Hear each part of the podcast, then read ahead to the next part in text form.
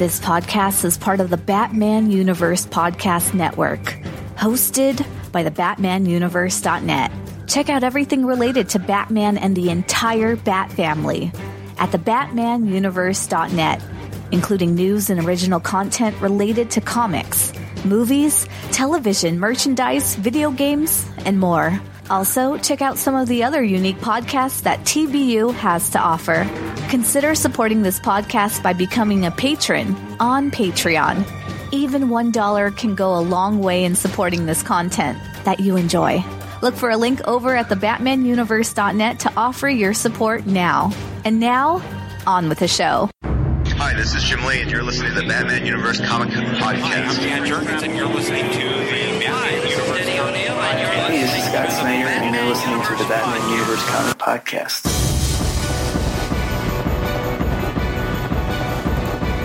Recording now. Test, test, test.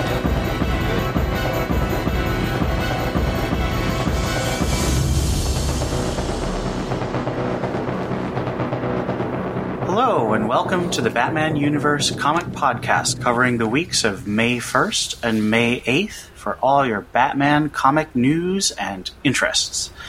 I am Ian, and with me I have, This is Steph. And this is Chris.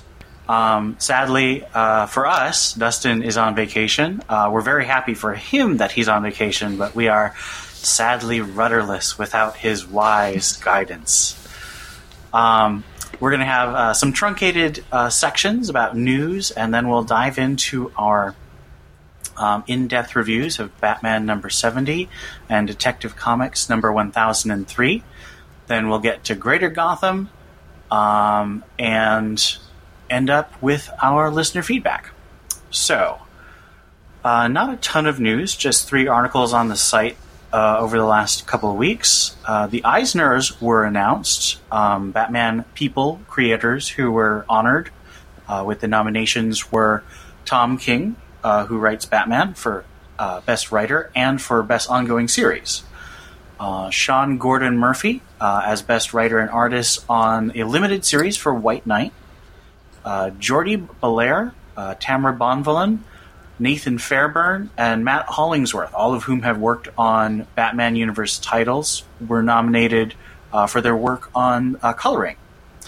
Lee Bermejo and Dustin Nguyen. Um, Lee was is working on Batman Damned, and Dustin Nguyen worked on Detective Comics 1000. Uh, have been nominated as painter or multimedia artist. Dustin Nguyen for um, Descender with Jeff Lemire at Image.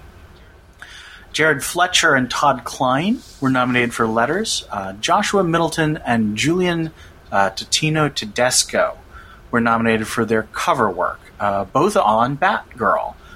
Joshua Middleton does most of the variants on that run, and they are very gorgeous. They're, they're really beautiful. Uh, Julian Totino Tedesco did the cover for um, the the foil variant of Batgirl, actually the the really beautiful silver and yellow foil variant for um, I think October's issue.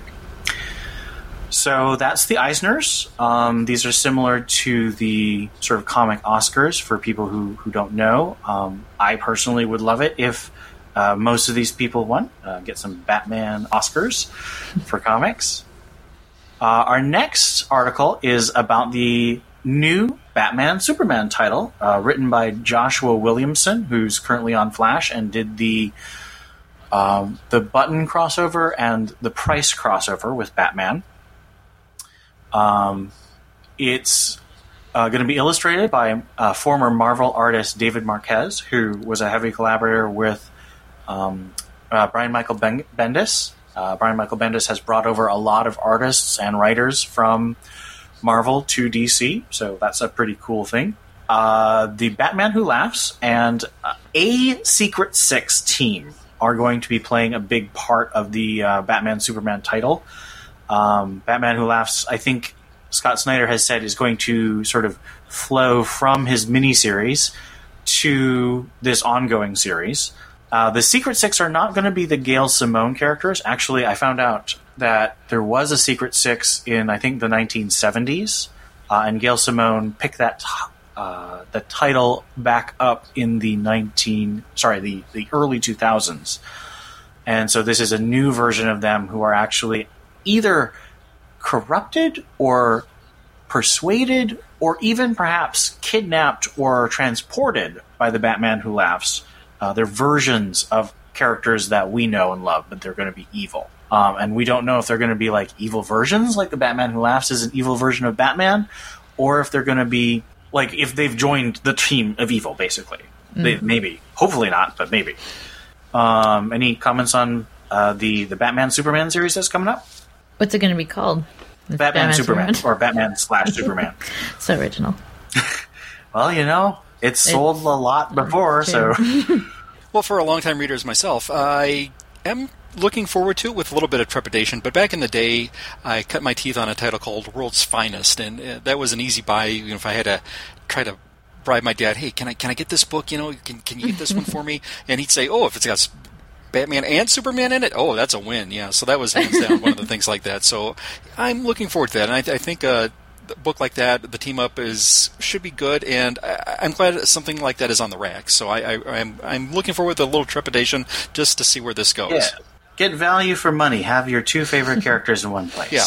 And with respect to uh, the Secret Six, I'm wondering where this one goes. I think uh, that was the brainchild way back in the day from. Uh, God, I want to say E. Nelson Bridwell, who was just like this uh, masterful knowledge guy who worked in uh, DC's editorial staff.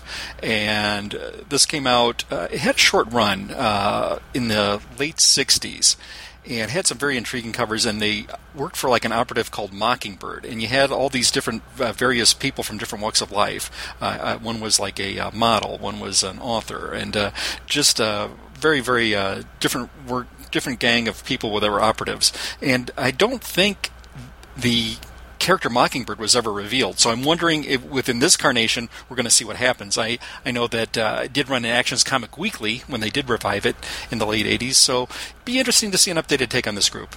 That is really interesting. Like I said, I knew there was an older version of this. I'm primarily familiar with Gail Simone's sort of like a Suicide Squad esque group of villains, but what you're describing sounds more like a sort of sleeper agent or maybe undercover in normal society. And I think there's. It's going to be interesting to see if they revive someone like Mockingbird, given that Marvel has a Mockingbird character they've been promoting pretty heavily over the last five years. Yes, and I did like Gail's take on it. I, I am a fan of Gail's, but you know when she had all these other uh, costumed characters running around, it, it did deviate a little bit from what I was familiar with.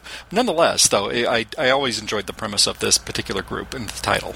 Yeah, I think I think this will be interesting. I think uh, it's a good idea to put a new twist on old ideas. Um, I guess we'll just have to wait and see. I mean, lots of stuff coming up, um, and I'm sure we'll talk it about on the Comic Cast. Do you think this will replace the um, the um, Suicide Squad hole, or are they still going to reboot Suicide Squad? I think the Suicide Squad brand is too hot for them to replace it like this. Yeah. Um, I don't know what their long term plans are for that brand, though. So the next news article we have is that the Batman Who Laughs miniseries is adding a seventh issue. So originally it was solicited to have six issues. Um, this brings the total of issues that are part of this direct series up to eight, with the Grim Knight one shot by James Tynan IV and Edward Risso. Um, that really functions as a, a chapter in the story. It's pretty direct. It's not really a spin off. Um, and so I would fully expect um, the seven issues to be packaged with that eighth Grim Knight issue in the trade collection. Um, last thing is we have a great article about Dick Grayson as Batman by Colin on the website, so please go check that out if you're interested. As a big fan of Dick Grayson as Batman, I would definitely recommend it. Colin does a great job. With that, we're going to move to our in depth reviews. Uh, apologies for not being quite as detailed as Dustin, but you do what you can.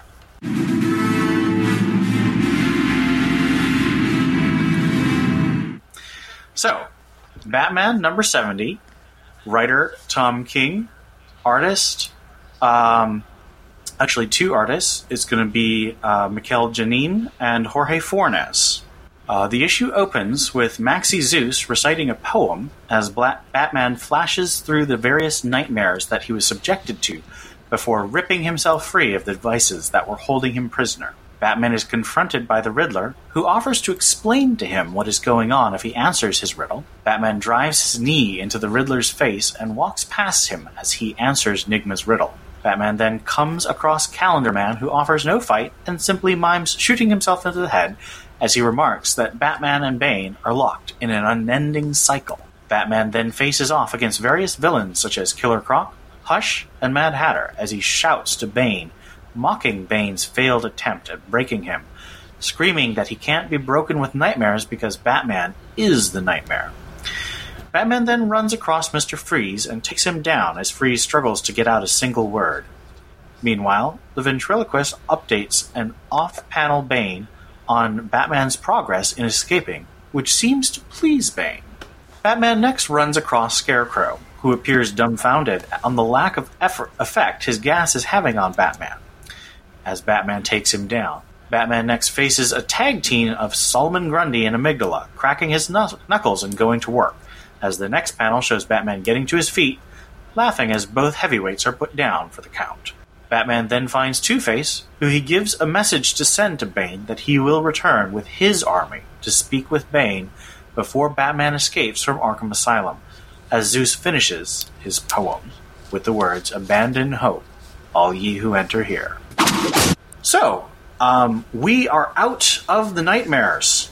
I think the first thing I want to bring up is that this issue is a literal reversal of the gauntlet that Batman set up for Bane in the penultimate issue of the I Am Bane arc way back three years ago. Uh, did that strike you guys? Did you think that was interesting, or do you think it was just a rehash? Hmm. I thought it was interesting. It's. I mean, you know, we've this whole run has been parallels and um, contrasts, and so I wonder. I don't know what he's trying to say. um, the Fall and the Fallen is the title. Wonder if they're related somehow because he's he's getting up in this one, right? He's he's not falling in this one, so it's a strange title that when Batman is working his way out and up of Arkham.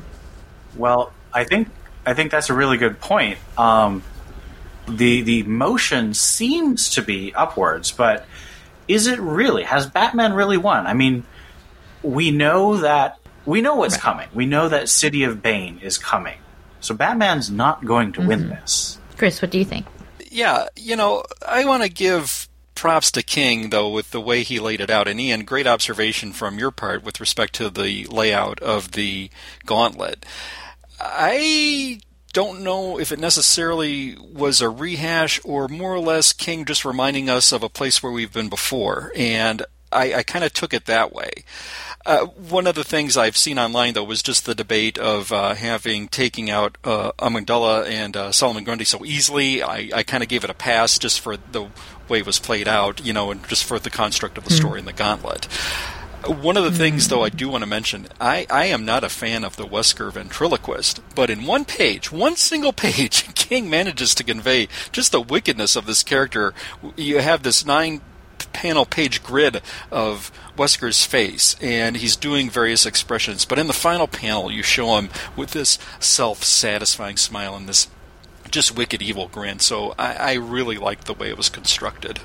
That's an excellent point. I love the way that King has sort of delved into an unexpected side of Wesker. You saw that in um, I Am Suicide when he was part of Batman's team to take down Bane. But now we know that Wesker was probably working with Bane the whole time.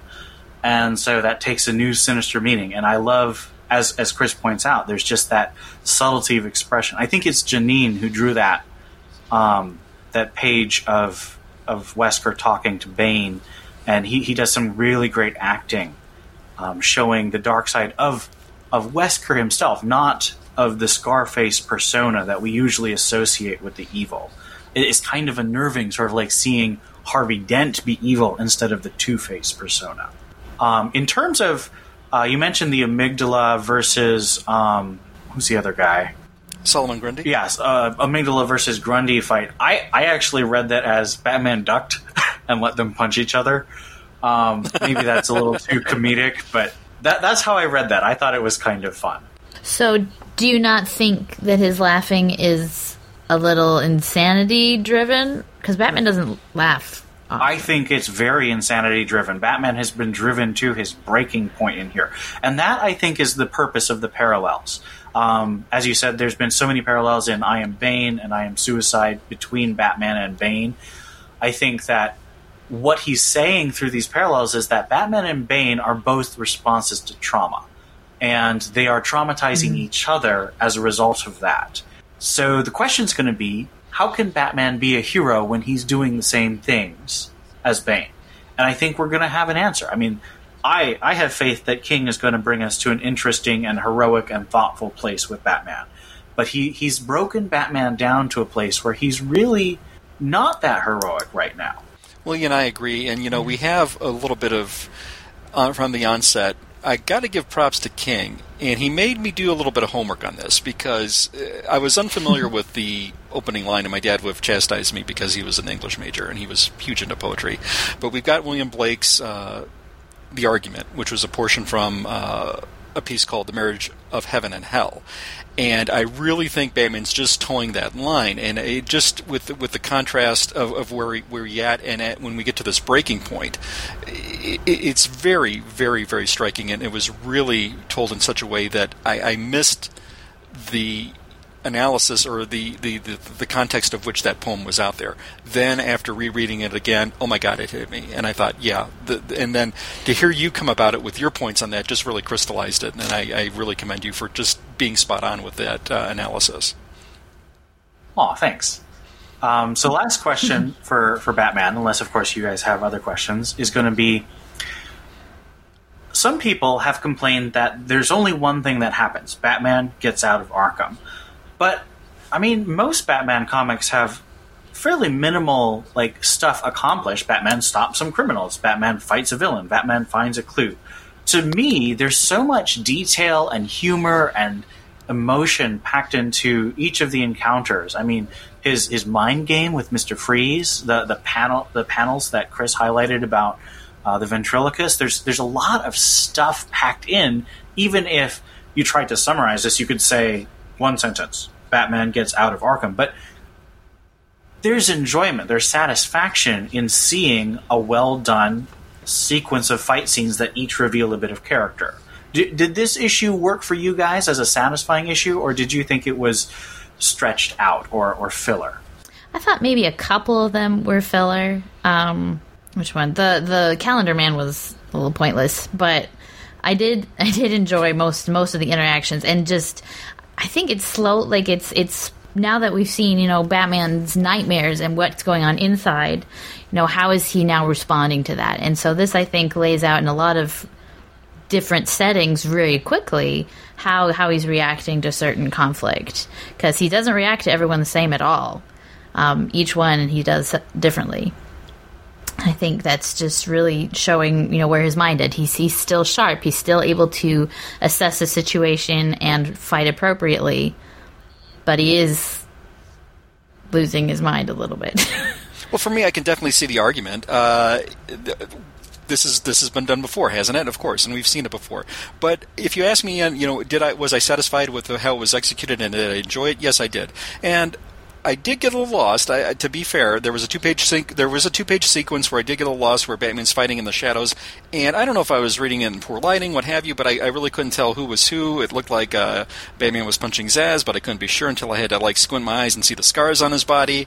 Uh, the Man Bat thing was a little murky. I, I was a little sure who was uh, he fighting in some places. But Ian, I think you to track it back a few steps, just with the way each Indo sequence played out, I think, is what really highlighted it. And we did have the break in art when we go from. Uh, uh, to Fornes, you know, with respect to I think the Two Face sequence, which I thought was masterfully paid out. It looked a little bit like Dave Mazzucchelli to me in little spots. I don't know why, but just when we had a panel with uh, half of Harvey's face and then the other half with uh, the, you know Denton's face, you know, the, the the good, the evil, and just how that would resonated with me. That really, really was masterful stroke. I thought it kind of built to a crescendo, if you will, and then we finally gave the reader a break and a respite with the poetry. You know, now now we're going through the gates of hell.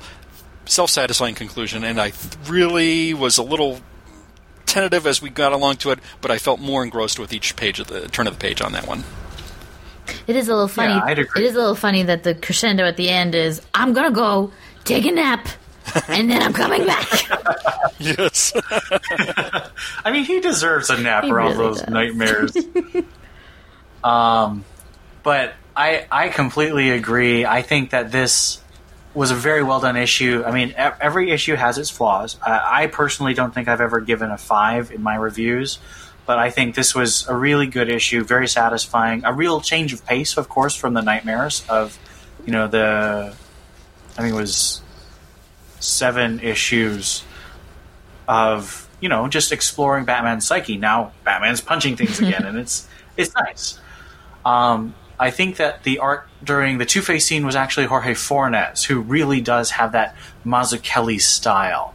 Um, and I'm so glad that he was able to continue working with King after he just did some masterful issues uh, during the Nightmare sequence, and he also did some really fun fill-in stuff for the Heroes in Crisis miniseries with Tom King. So let's get to our ratings. Um, Batman, uh, number 70, uh, over on the website.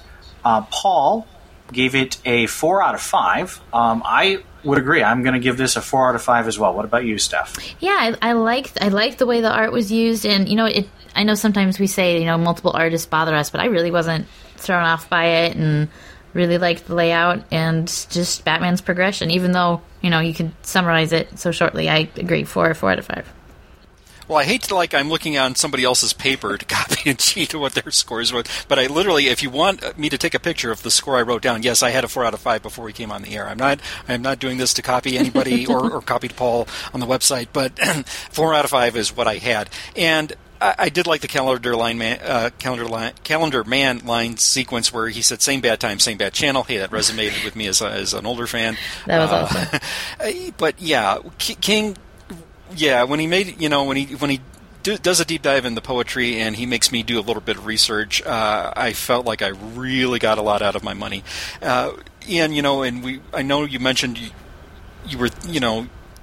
The thought crossed your mind where you were going to maybe give this a perfect score, and maybe at some point I, I'd be curious as to see what, what sort of criteria you or Steph have as to what you would consider a masterpiece eh, with respect to scoring, and that maybe that's a topic for another show. But Yeah, I mean, I could touch on that really briefly. Yeah, so for me, a masterpiece.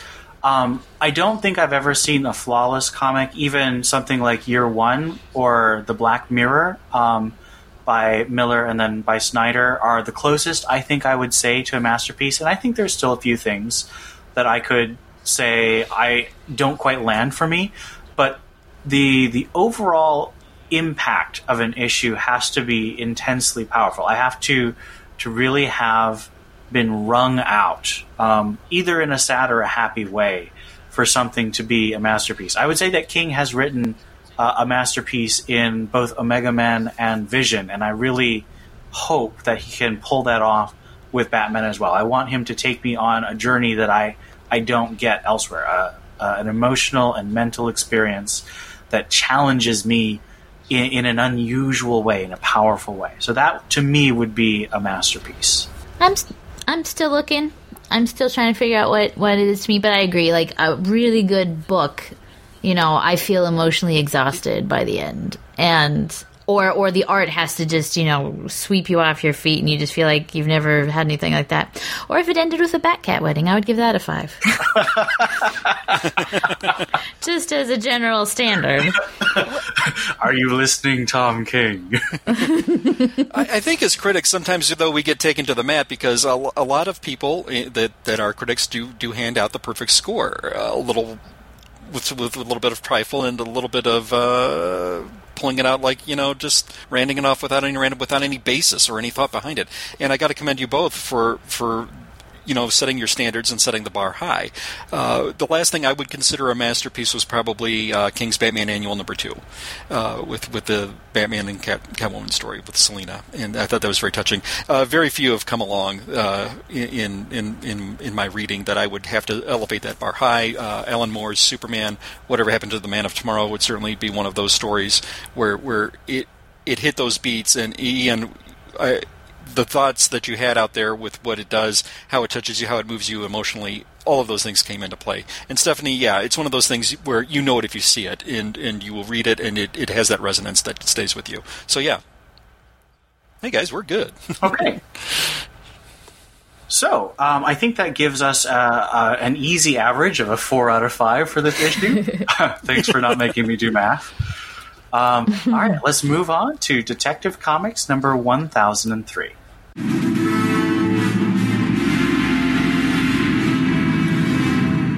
Under Aparo Bay, Batman finds Damian's scuba gear and remnants of the day bomb that went off in Gotham. After returning to the Batmobile, Batman radios Alfred and tells him the day bomb radiation spiked across Gotham's waterfront. He asks Alfred if there is any update on Damian. Alfred tells him he's plugged into all CCTV cameras and he still cannot find him. He asks if this is one of those times where Damian decided to go dark. Batman responds, This time feels different. There is something wrong. With her mask off, the Arkham Knight reveals her identity to Damian. She tells him the only way to build trust is to reveal herself and to be honest. Damian still does not know who she is, nor does he care to find out. However, she cares. Since she cares, she cannot stand idly by and see Damian being placed in danger because of his association with Batman. Damian tells her that her words are hollow because of all of her followers' arrows are pointed at him. She commands them to lower the weapons. They question her because Damian broke the collarbone of one of the followers and the back of another. She reiterates that they lower their weapons. One of them refuses her order and shoots an arrow through Damian's shoulder. In response to her followers' disobedience, she cuts off their arm. Damian uses this situation as a distraction and grabs a bow. He takes the arrow out of his shoulder and readies it on the bow. The Arkham Knight again tells her followers to lower their weapons. She tells Damian he can leave. He asks why, and she tells him it is a measure of good faith. This is a gesture for him to remember when the eclipse comes. Batman asks Alfred if the drones have given him any more clues. Alfred tells him that their efforts have been unsuccessful. Batman tells him to call off the search, for he knows where Damian is. Damian hijacked the bat signal and displayed his Robin logo instead. Batman tells Damian he is impressed with his creativity, and also he is concerned with the shoulder wound. He tells Batman it is a flesh wound and is no big issue. Damian tells Batman he was ambushed by the knights Batman faced in the park. Batman asks how he escaped her, and Damian asks how he could possibly have known that the Arkham Knight was a woman. Batman says he watched the videos of their fight that were posted on social media. Based on her movements and reactions, he deduced that Arkham Knight was a woman. Batman asks Damian how he knew. He tells Batman that she revealed herself to him. She took off her helmet with blind with, to build trust. All he could determine were general features and age range, nothing specific, which could be used to identify her. Damian says she let him escape, and is why and is why he is at the bat signal. He wanted to be sure he did not place a tracker on him. Batman tells him there is no tracker, but asks where he escaped from. Damian says he escaped from Arkham. Back at the Batcave, Damian draws a portrait of her face. Bruce comments at how talented of an artist Damian is. Bruce says he does not recognize who she is, and hopefully his facial recognition program can. Due to her followers' weaponry, he has an updated he has updated their suits to counteract the weapons. To travel to the Gotham Knight's base, they will need to travel through Gotham sewers. Fortunately, Bruce already has a vehicle for this situation. Damian asks to drive the submersible through the sewers, and Bruce reluctantly agrees. The Arkham Knight tells her to follow her followers that they have chosen to embark on this crusade of their own free will, knowing this journey would demand their complete loyalty and service. They would do whatever it took to bring about the eclipse. Sacrifices will need to be made, vows were promised, and edicts to be followed. She tells Dr. Phosphorus to exit his cell and come forward. He tells her he is quite satisfied with his cell, but she assures him that there would be no judgment for him today.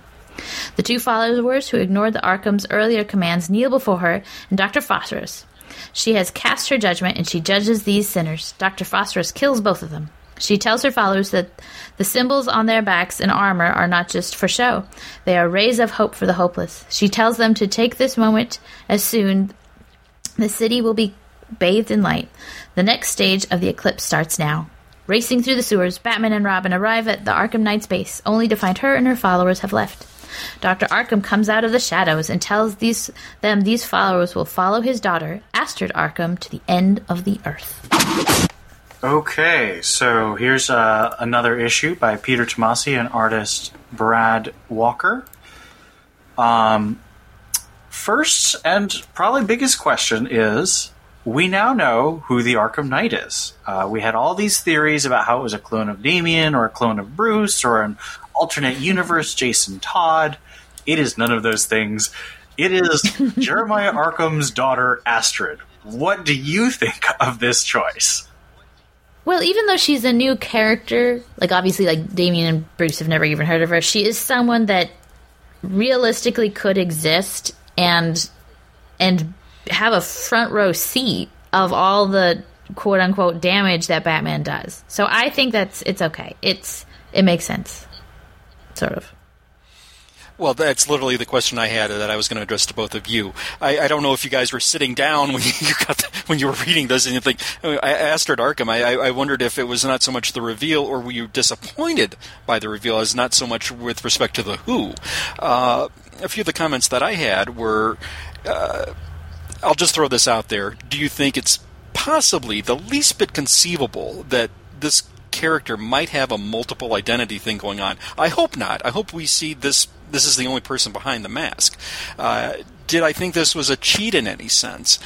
Mm, I don't know. I, I really didn't have uh, a, a, prediction going into this. I, I, just wanted to see it played out. I, I did like that the the character was a female. I did like it was uh, somebody new that we haven't seen before.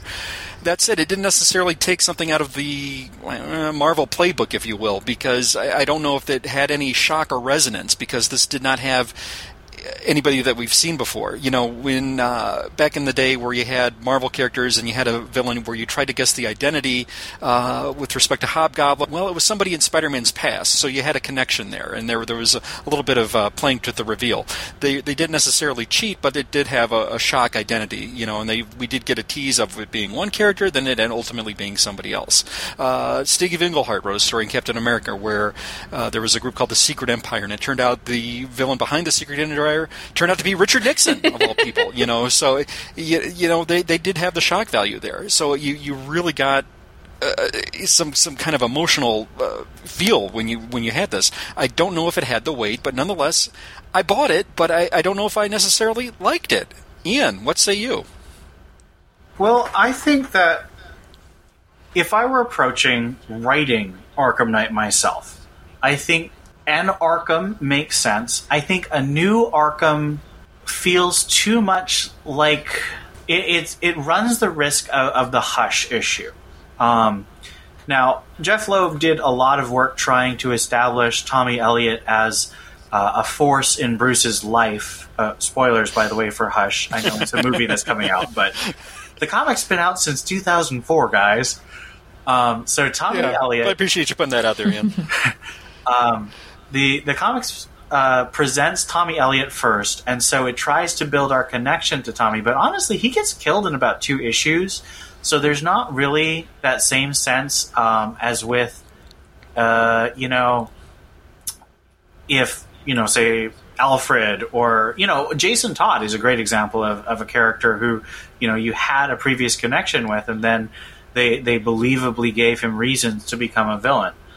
Um, However, I mean, I don't know a whole lot about uh, the origin of Two Face and how that was presented. Um, the Long Halloween actually does a good job of giving us a Harvey Dent to become attached to before he becomes Two Face. But I think probably with a lot of these classic villains, his origin was likely one issue, similar to um, a lot of these characters. Uh, like, I- I'm sure we'll get a flashback for Astrid's backstory eventually but it, it feels a little too much like the villain from Bryan Hill's Detective Comics arc, where you know they say it has this background and stuff, but it's kind of just sprung on you, and we don't have any uh, attachment or, or fear of them specifically.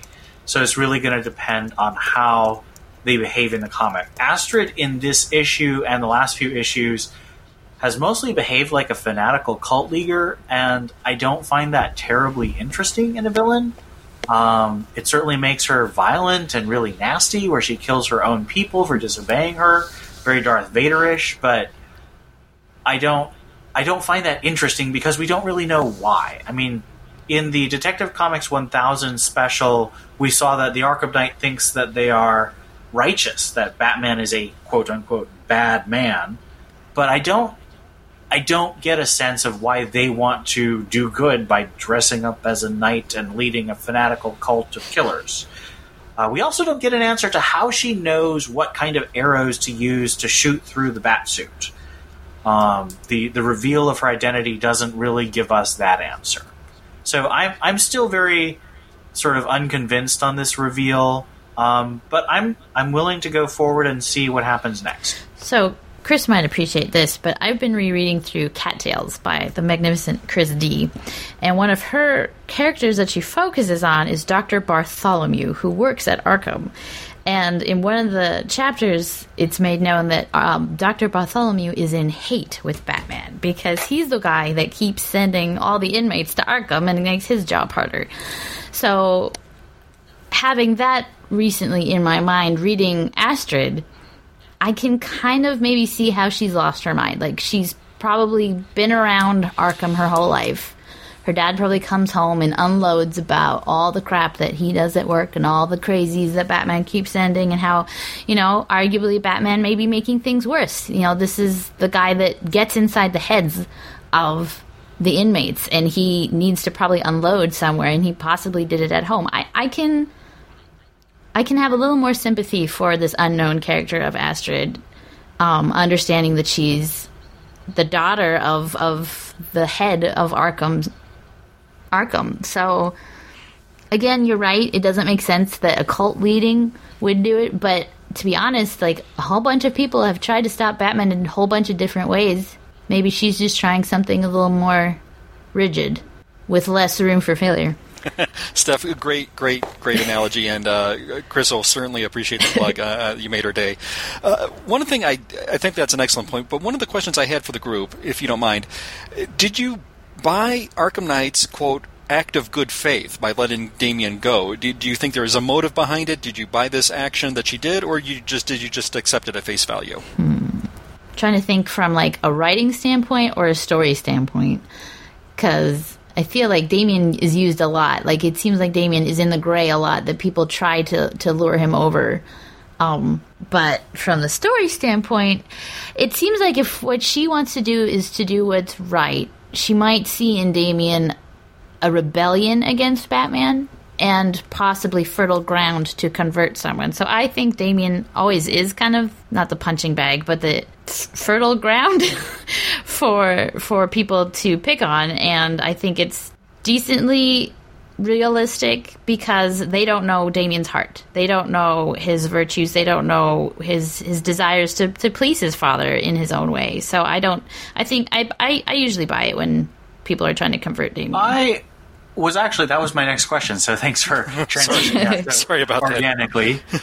no, that's perfect. It means I don't have to do it. Dustin has mentioned that this is a very similar art to um, the original Born to Kill, which was retitled Bad Blood um, in the Batman and Robin run by Tomasi and Gleason in the New 52, in which Morgan Ducard, the son of uh, Henri Ducard, one of Batman's teachers, uh, tries to seduce Damian, and in fact, Damian uh, does kill, but he kills Ducard instead of criminals, as Ducard tries to get him. I think that Tomasi did a much better job with Ducard because there's that connection with Batman's training. So there's that sense that there really is something Damian could learn from someone who is trained by the same person as Batman. Again, this gets back to the fact that we just don't know enough about Astrid's backstory, about her training, and especially about her motivations. She says she wants to fight Batman. To me, um, I don't see Damian really being seduced by fighting Batman, especially after three years, I mean, in universe years, of being devoted to his father's cause, even when he finds it hard to follow, as we saw in the Terminus contract recently. Damian's committed to trying to be a hero. Um, he's not going to fight Batman, not just because Batman's a hero, but because he's his father. Um, and Astrid, I mean, he looks at her and w- along with us, he says, "Who are you? Why should I follow you?" Um, I think it wasn't an offer that made a lot of sense to us as a reader or to Damian as a character, although it's kind of a nice contrast or, or parallel um, to Tomasi's earlier work with Damian and uh, Morgan Ducard. What do you think, Chris? I, I, just I just don't know how I took it. I, I, I thought that was. Mm, I, I thought there should be a little bit more of uh, stakes involved. You know, you better remember this because I, I for for whatever reason, I, you know, this you, you can uh, tender a favor back to me, what have you. But she does say, uh, I did reread it, and she does say, uh, "This is a gesture. I want you to remember it for when the eclipse come, comes. Maybe there will be something more involved here with respect to this thing." I, I just thought it was a little weak, and we knew Batman or Robin had to, Damian had to get back to Batman some way somehow. But instead of him rescuing him, well, she just lets him go. So hey, maybe it was something different. Okay, I'll, I'll take it.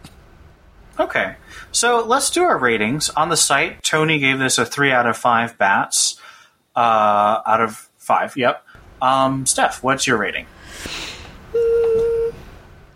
I think th- three. I three. Two and a half. I usually give to things I don't enjoy that much, and I enjoyed this a little bit. So three. I did love the banter between Batman and Robin a lot. It was nice to see them working together again. Yeah. What's your rating, Chris? Well, Steph, I had that same thing in my notes. That's the last line I had was the action and the byplay mm-hmm. that Batman and Robin had with that. I, I, thought it was very, very clever. One thing I will have to put out there, I, I am really curious as to just the general consensus of opinion if s- people were disappointed uh, that the reveal wasn't someone we had seen previously? Did did they feel cheated in any way? For me, I, I wasn't. I, I, am glad it was an original character. I really liked uh, hearing everyone's thoughts and opinions with respect as to who this could be, and, and I hope they aren't necessarily let down again, I hope this is the only identity of, of this character. We do, we did say that they, they, knew it was a woman, so hopefully uh, it's only going to be Astrid. Nobody else is going to be behind the mask. You know, I had a real vibe of reading a 70s Marvel comic book with this, and I, I, I, tried to ask myself how or why I felt this way.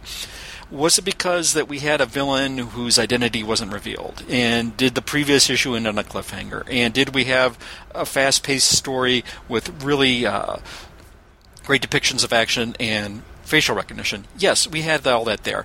I, I really dug it, and I am going to say three and a half out of five is where I'm going to land on this. Ooh. Okay. Um, I'm going to say a two out of five. This, I, I am still a little too frustrated with the lack of motivation for just the intensity of the Arkham Knight uh, of Astrid. Uh, I don't feel she she just seems a little too mustache twirling, and I don't find that terribly interesting. So for me, it's a two point five. Um, I thought the art by Brad Walker was very polished. Um, I I thought Tomasi did, as as we said, really good job of seeing Batman and Robin together again.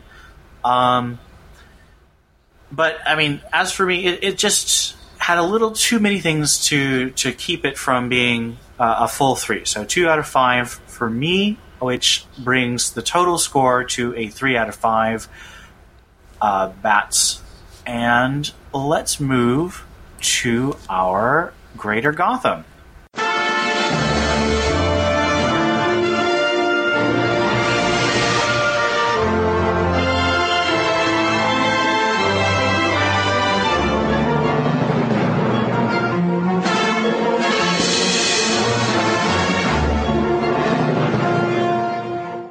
So, uh, for Wednesday, uh, the 1st of May, we had uh, Batman number 70 as our main TBU book. We've already covered that.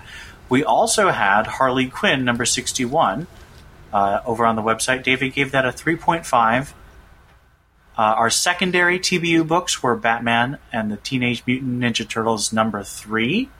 Uh, sorry, the third series, issue number 1, um, by James Tynion and Freddie Williams. Adil on the website gave it a 4 out of 5. We also had Under the Moon, a Catwoman tale, which was a DC Ink young adult graphic novel. Um, the greater DC universe, we had Adventures of the Super Sons number 10. Bill gave that a 3 out of 5. Uh, Deceased number 1. Tony gave that a 3.5 out of 5. Uh, Deathstroke number 43. I gave that a 4 out of 5. Um, Justice League number 23. Andy gave that a 3.5 out of 5. Uh, Young Justice, number 5. Jessica gave that a 3.5 out of 5. Uh, for Wednesday, the 8th of May, the main TBU book books were uh, Detective Comics number 1003, which we've just covered, Batman the Outsiders number 1, uh, in which Batman gives the outsiders their first mission. Meanwhile, a young girl is on the run, but may be getting help from an unforeseen source. Adil gave this a 4 out of 5. Uh, that was by Bryan Hill, illustrations by Dexter Soy. Catwoman number 11, written by uh, Joelle Jones, illustrated by Fernando Blanco. Catwoman chases a security vehicle in order to rescue Carlos, while Mrs. Creel uses her new weaponized son to blackmail her oldest. Jessica gave this a 3 out of 5. Red Hood Outlaw number 34 by Scott Lobdell and Pete Woods. Jason Todd cleans house and deals with Penguin's illegal past, while his own past starts piling up on him. Sebastian gave this a 4 out of 5. Uh, the Batman Who Laughs, number 5 by Scott Snyder and Jock. Um, has Batman gone too far in his quest to stop the Batman Who Laughs? Tony gave this a 4.5 out of 5. There were no secondary TBU or DC Universe books for the week of May 8th. So, uh, let's get to spotlights. Well, real quick off the board, uh, I, I, will say I'm digging Wonder Twins. Uh, I think it's a fun book. But uh, that said, I, I did. I was so eager to pick up Batman and the Outsiders. This is a book I remember the original incarnation of this team with uh, Geoforce and Halo in the group. Uh, came the first issue, if I, memory serves me right, came out the same time John Byrne put out Alpha Flight. Two two team books, one from the, each of the big two coming out the same day. It was just a crazy, crazy uh, time back in uh, when that happened. I really dug the artwork, and I really like that we still have some cohesiveness of the team. Not with the necessary original lineup, but that's okay. I am glad that we, we do have Cassandra here with respect to this. Signal is actually doing something. How about that? I you know take that as you will. One of the things I, I was a little queasy about as I was going through this, though, is is the uh, Jefferson's the leader of the team, and he's questioning Bruce already out of the gate, saying, you know, hey, I don't know if I'm up to this. I think we've already been down that road before, so I, I just hope going forward we, we we move past that and we get a lot of uh, teamwork action and a lot of characters getting the spotlight. I really wonder what happened to some of the other core group. I hopefully we haven't seen the last of them. I don't know what this incarnation uh, post rebirth that we have if uh, Halo or Geoforce and those guys are still around. But I am glad that this title is back on the rack, and it's been a long time coming. Yeah, I actually really enjoyed uh, this incarnation of the Outsiders. My only experience with Batman and the Outsiders is actually the Chuck Dixon run from 2007. Uh, and that had an unusual lineup as well. We had started with Catwoman, although she left early you had uh, Katana, but you also had Cassandra Cain, who was a new addition to the team. Geoforce joined later. You had Thunder, who was actually Black Lightning's daughter. I don't think that's current continuity, but she was at the time. Uh, and Grace Choi, an Amazon, who was uh, Thunder's girlfriend. Um, this lineup is a little more spare, although I think it's clear that uh, the girl on the run is Halo, um, or a version of Halo, since she's very similar to the animated version that we just saw on Young Justice season three. If you're a DC Universe subscriber, um, I I really enjoy the way that uh, Hill writes in general. Uh, Chris has brought up uh, a couple of concerns about characterization. Um, I, I, look at this, and you've got Peter Tomasi writing sort of a much more bluff and, and hardy Batman, whereas Tom King's writing a much more silent and uh, sort of poetic Batman. Um, so I think that the various voices are, are kind of cool. Um, uh, I really like the way he's focusing on Duke. I've, I've struggled to sort of get to know Duke as a character. I think I've read everything he's been in, but I haven't been able to really connect to him. He's always been the least interesting part of every series he's in for me. Uh, in We Are Robin, I was always more interested in the other We Are Robins. In Batman and the Signal, I was much more interested in uh, the former characters from We Are Robin, Rico and Izzy, and the new cop character that was his partner. Um, in All Star Batman, uh, I thought most of the other characters were much more interesting. And when he was a character in Scott Snyder's run on Batman, I always thought that he was just really kind of a generic uh, viewpoint character. He didn't really seem to have uh, a personality out of being outside of being really smart. So seeing him here struggling with PTSD after he was blown up by the Karma villain, um, I thought that gave him a struggle, which I found interesting, um, especially when you combine that with his struggle about his parents being Jokerized during Endgame. So I'm looking forward to this series. I I wonder if my expectations were actually sort of lowered by just how long we had to wait, and so I wasn't quite as let down. Um, I don't think this is by any means like a, a slam dunk or a home run, but this is a, a, really nice setup. It feels like a nice pilot to a TV show, as uh, Bryan Hill's a TV writer. Um, so I, I enjoyed it a lot. I thought the art was great. Um, so I, am glad you brought up those issues. They are definite issues, but for me, they didn't really hold me back that much.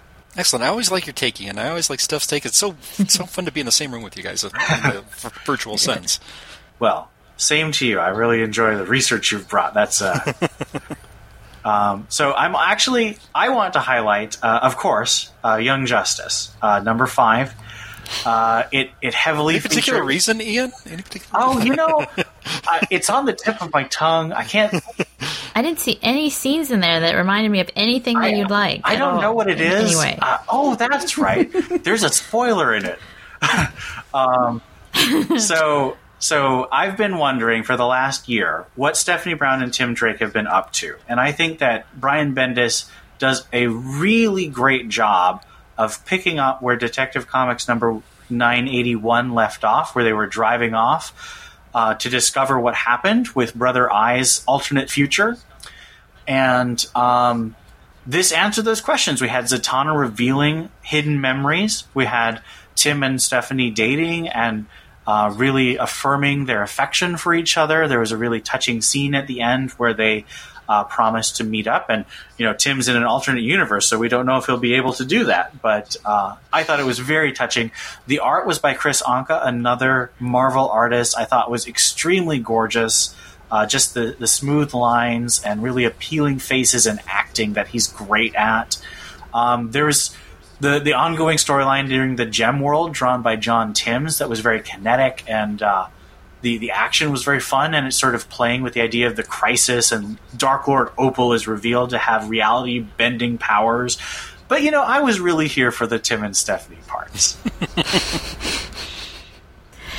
um, I liked it because I think we got more information about what the heck is happening in this one issue than we have in the entirety of Doomsday Clock.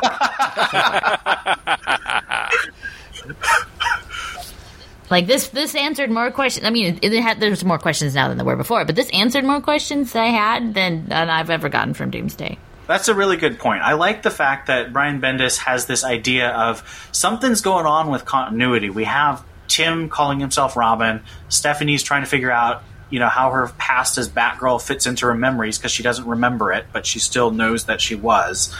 Um, and this idea that someone's hidden it and that Zatanna's unlocked those memories for Tim I think is really cool, and I look forward to that. I think Bendis is going to pay that off long term. I hope that the series remains uh, a favorite of people so that we can see that story played out. Do you think Bendis is following not a script, but like a reboot guideline, or do you think they are thinking, screw it, it's been too long, no one cares anymore, just go with it and letting Bendis do whatever he wants to do? Given the fact that they've given Bendis eight ongoing titles, I think he can do what he wants. Um, I do want to actually. I know I'm I'm cheating because I've already highlighted one, but I'm going to highlight um, a personal thing for me. Uh, this was my last review of Deathstroke for the site because it's no longer going to be connected to the Batman universe. And for anyone who's on the fence, uh, I really recommend picking up Christopher Priest's Deathstroke run. The trades are a great way to read it because it's really a long, um, complicated story with individual struggles that are resolved and then build into other struggles. It really delves into moral issues. This Terminus agenda crossover with the Teen Titans has been really good. It's really explored Damian's struggle as a hero. I think, in a way, you don't often see. I mean, we always see Damian being a jerk, but here we see that he's really tried to be a hero, but he's coming from such a place of trauma and violence with his mother Talia that it's it's left him with these these plans that are just not something that you can feasibly do as a hero. And it was beautifully illustrated by Bernard Chang in the Teen Titans issues and Carlo Pagulayan in the Deathstroke issues, and written so well by Christopher Priest and the Teen Titans writer Adam Glass. I highly recommend that crossover and, of course, the rest of the run. And I hope that anyone who's listening will keep reading, even though we're no longer going to be covering it on the website. Well, you know, I concur with your opinion. I, I have to confess, this wasn't at the top of my stack with with uh, Deathstroke, but I, I got to say I've always been continuously entertained by this title, and I, I it's I've gotten a little bit more than my money's worth and a little more than I expected with respect to it, and I've I've really enjoyed it. And uh, shout out to you for uh, giving this book a nice uh, boost. Well, that's what we do here on the Comics Podcast. We try and get people to buy comics. All right, so before we get to our listener feedback, I want to extend the invitation for anyone who's listening to join our Patreon. Uh, we have many different levels. Uh, some are really easy. Uh, the $3 level, where you can get the uh, TBU Raws and our extra reviews. Uh, my fellow staff member Paul and I just started a new uh, Patreon podcast for the, the website called the TBU Cold Case. We're covering older, um, as in between 1986 and 2011, Batman comics. Uh, the first episode for May has been made available, and our second episode is going to be uh, very on brand for me. It's about the first appearance of Stephanie Brown in 1992. um, so look forward to that in June and we're going to keep going with this. Uh, I really, I really appreciate Paul's insights, and I definitely think that's worth uh, the support to get our our, our podcast uh, at the three dollar level. We also have the ten dollar level, and I think the twenty dollar level, both of which give you additional content, uh, early access to the this podcast and other podcasts. Um, uh, I don't actually have the ability to see all the people who who contribute, so I can't do a reading of their names, but I really appreciate everyone who contributes to the website, keeps the doors open and the lights on for us at TBU. So let's get to our listener feedback.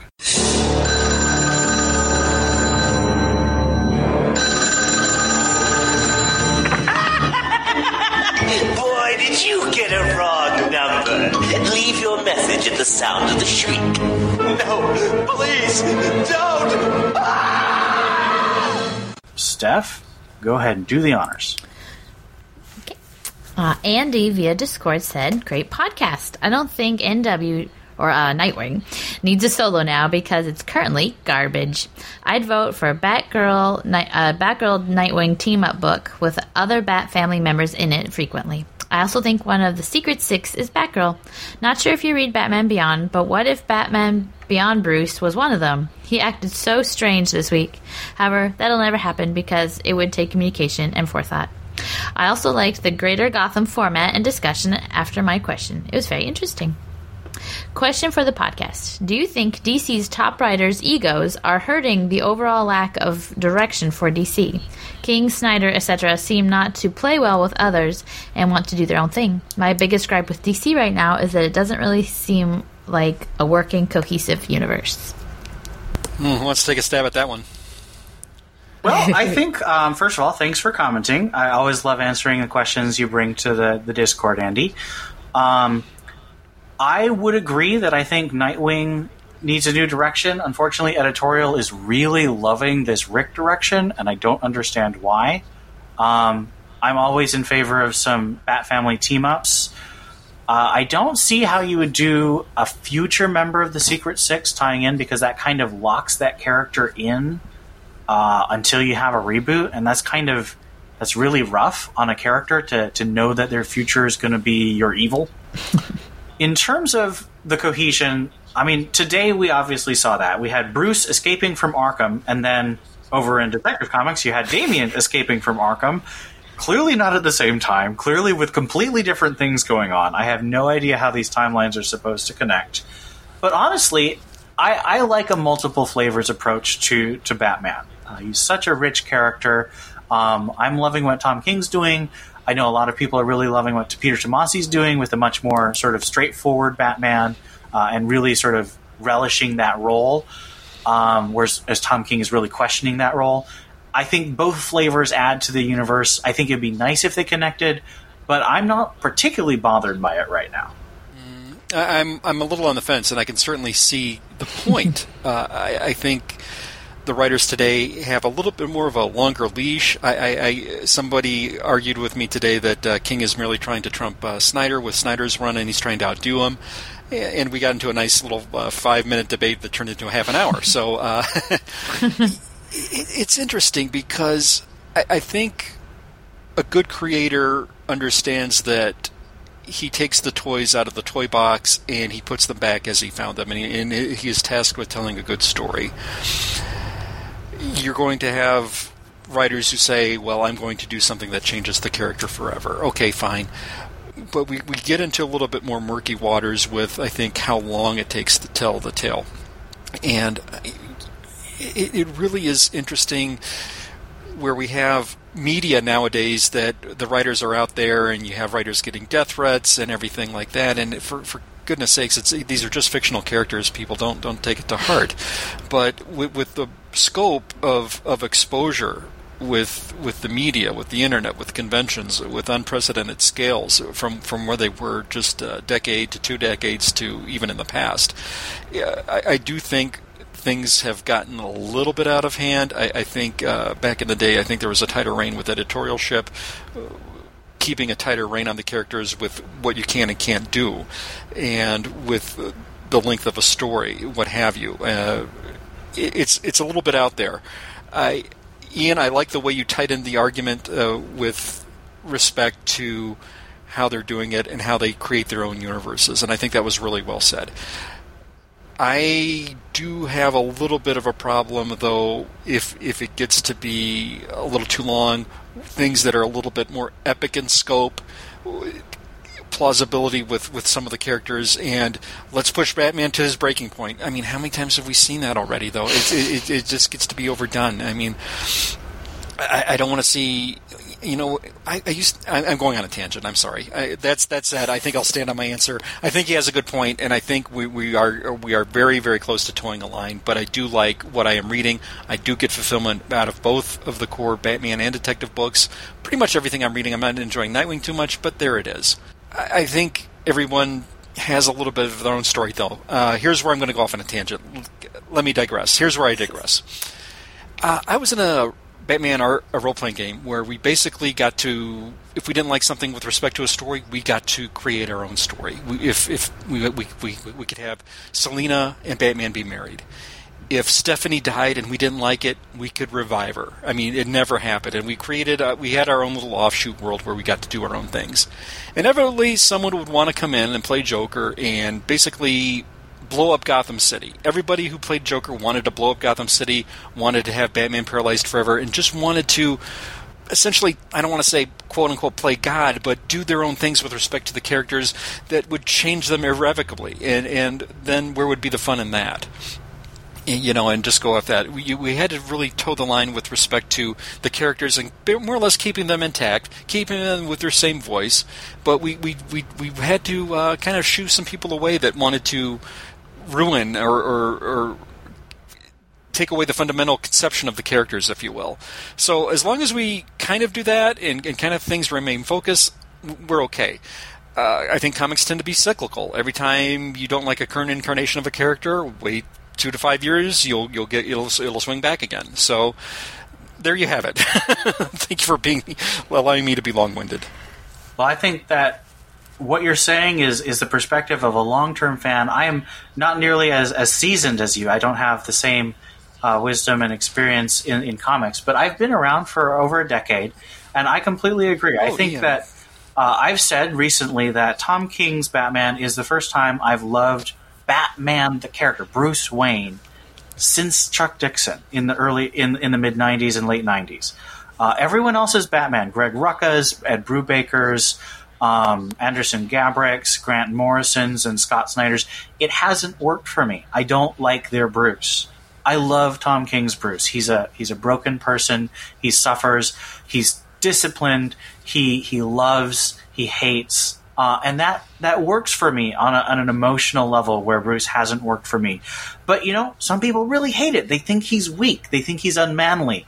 Uh, they they really don't like how he seems stuck in reacting to Bane. He's he's not taking control of the situation, and I can see that argument, um, especially after you see someone like Grant Morrison, where Batman was absolutely a commanding presence. He was able to counter people who literally buried him alive because he was so prepared.